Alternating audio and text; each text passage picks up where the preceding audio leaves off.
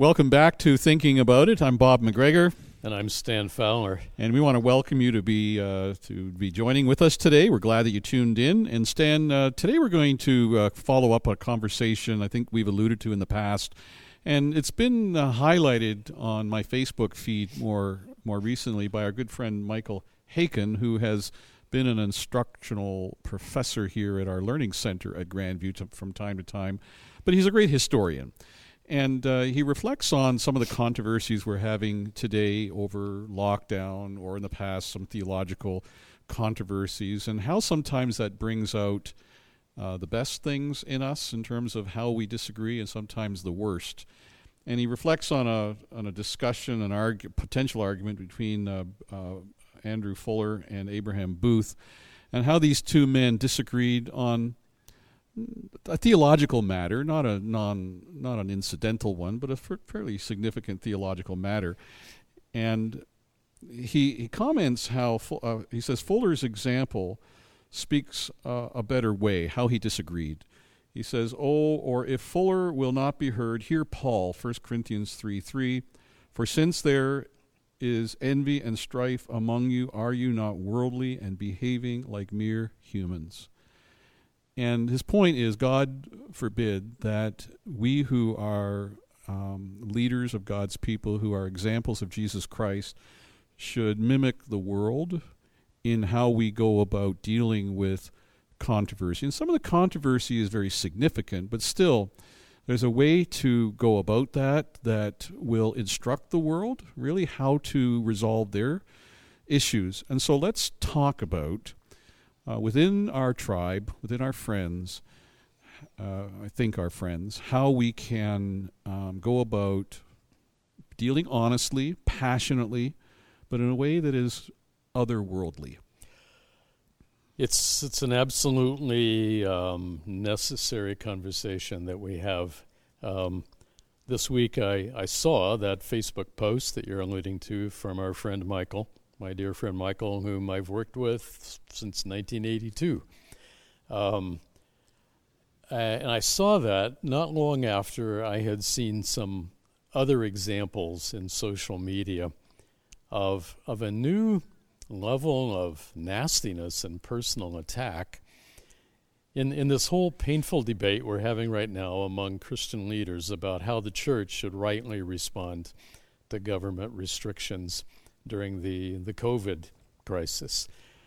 And I, I was just particularly uh, turned off by what I saw on social media, and I thought we've we've got to think much harder and and and work much harder at carrying on our disagreements in in candid but respectful and helpful ways. But we're not just talking about our quarrel with government.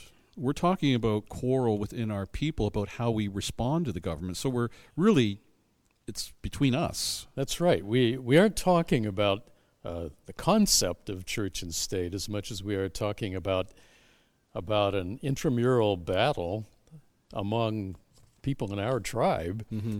about how we how we think about church and state in, in our current situation. And it's a it's a controversy in which it's understandable why people would come to different conclusions because we're trying to live out a a a balance between biblical principles of respect for governing authorities, but a recognition that ultimately Christ is king over the universe and head over the church. So it, the, the, the biblical evidence doesn't all easily point in, in the same direction. We all recognize that. We're trying to live out that biblical balance. But the conversation ha, has become vitriolic. It, it, we, we got people demonizing others. It reminded me of um, a very helpful thing I read at the end of Tim Keller's book, Center Church, where he talks about polemics, those, those unfortunate, necessary times when we end up disagreeing with fellow Christians. And, and he gives suggestion about how we carry on uh, that disagreement conversation. And, and he suggests these things. Number one, never attribute an opinion to your opponents that they themselves do not own. don't don't assume, okay, if they believe X, well, they certainly believe Y. If they don't believe Y, don't accuse them of it. Number two, take your opponent's views in their entirety, not selectively, not just one comment here or there. Number three, represent your opponent's position in its strongest form, not in a weak straw man Mhm. form. Mm-hmm. That, that's just the golden rule applied to conversation when we disagree. Every one of us would say to others, if you want to express your disagreement with me, that's okay because I'm not infallible, but at least respond to what I actually am saying. Yeah. Number four, seek to persuade, not antagonize. Brother. And, and, and that's important. And finally, remember the gospel and stick to criticizing the theology because only God knows the heart. And in that spot at the end of that chapter, this wonderful chapter in his book, um, Keller, Keller has a bit of a quote from John Newton in his uh, letter on controversy that has I've seen that circulating on Mhm. Facebook recently as well, and and Newton just lays it out so well in saying when we argue with one another as brothers and sisters in Christ, we need to recognize we're part of the family, and we need to do it in love and respect. I mean, Scripture calls us to treat even our enemies, even enemies of the gospel, Mm-hmm. with dignity and respect, much more so when we're talking about fellow believers. So I'm just terribly, I'm uh, terribly sad and distraught, really, about the way in which there's this tendency to demonize one another and become very nasty in this discussion. I'm thinking of Paul in his response to the Judaizers in Galatians, where he says some shocking things about So some very plain things. Yeah, and I'm saying, okay, how does that fit with what we're talking about? Is there are we seeing any of that today? Is that justified in Paul's case?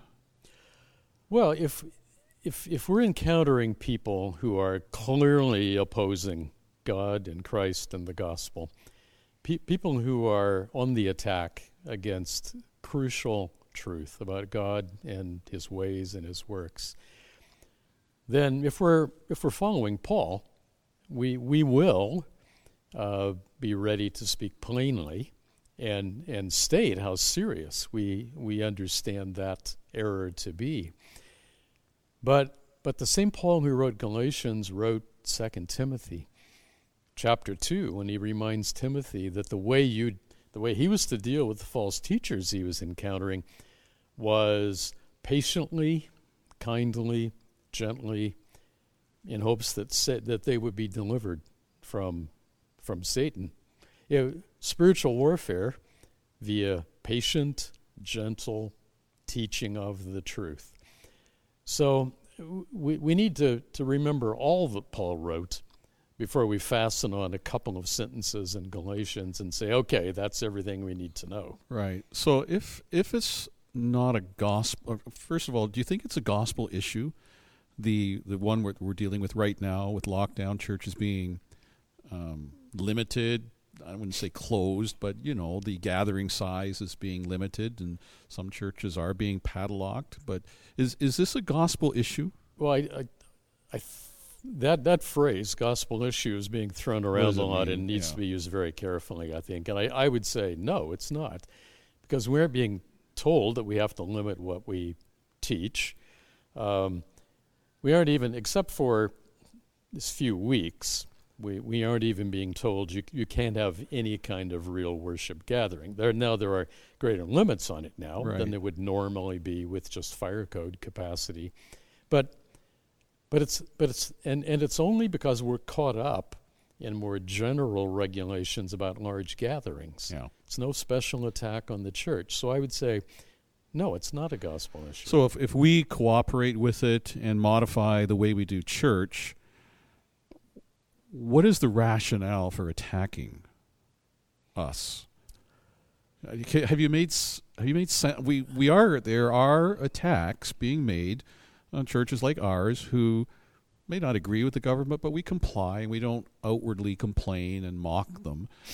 Um, so the rationale that is uh, used to oppose and, and vilify us, what I don't understand the rationale. Well, it's my my and my listening and reading. It it starts with God commands us to meet. The Bible commands the church to meet.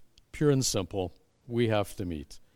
Now, in point of fact, the Bible doesn't spell that out in the kind of detail that these critics think it does.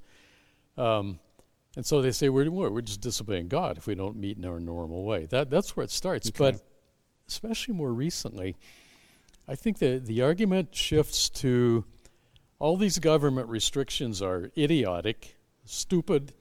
The government is just trying to play the tyrant. Um, it has bad effects on on mm-hmm. all kinds of people in small business and, and people who have to go to work and so on and so on. Well, okay, but that's a different argument from saying this is an attack on Christ and his church. That's saying we think the current government restrictions are misguided. Well, if it's okay to challenge the restrictions. Is that the church's place, though, to tell the government what you're doing is stupid, you're hurting people's livelihoods and their health? Is that on us?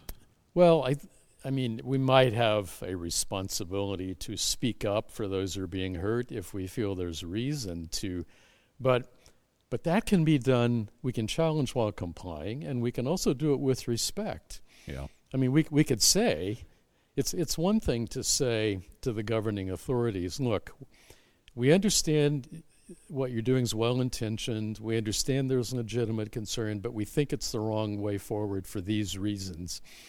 It's another thing to say, you're you're you're a bunch of idiots who just who just love power and and you're just doing this because you love power. I mean that that's a very different approach. So whether we're whether it's a disagreement with government or a disagreement among ourselves um, within the family of God, there are right and wrong ways to express our disagreement.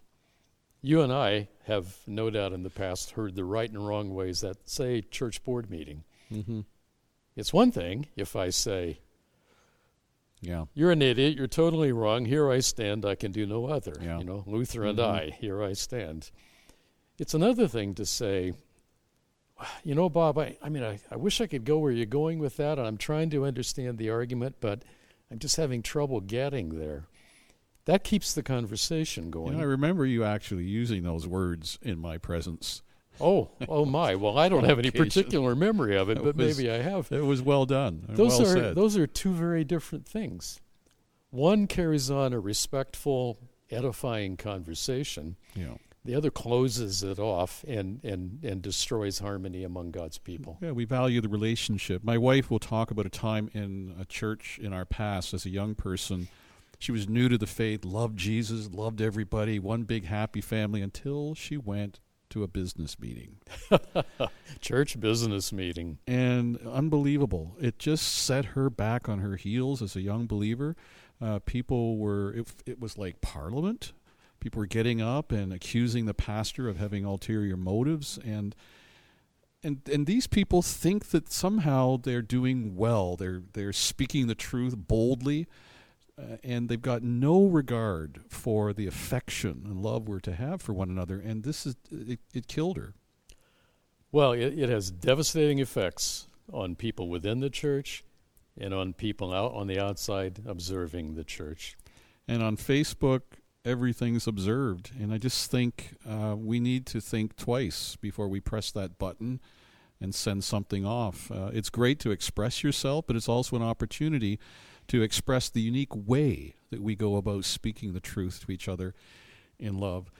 Well, Stan, we're out of time as usual. It happens too soon, but uh, we'll have we'll hear more about this conversation. I'm sure in the days to come. I'm sure we will. Thanks for listening. Keep on thinking.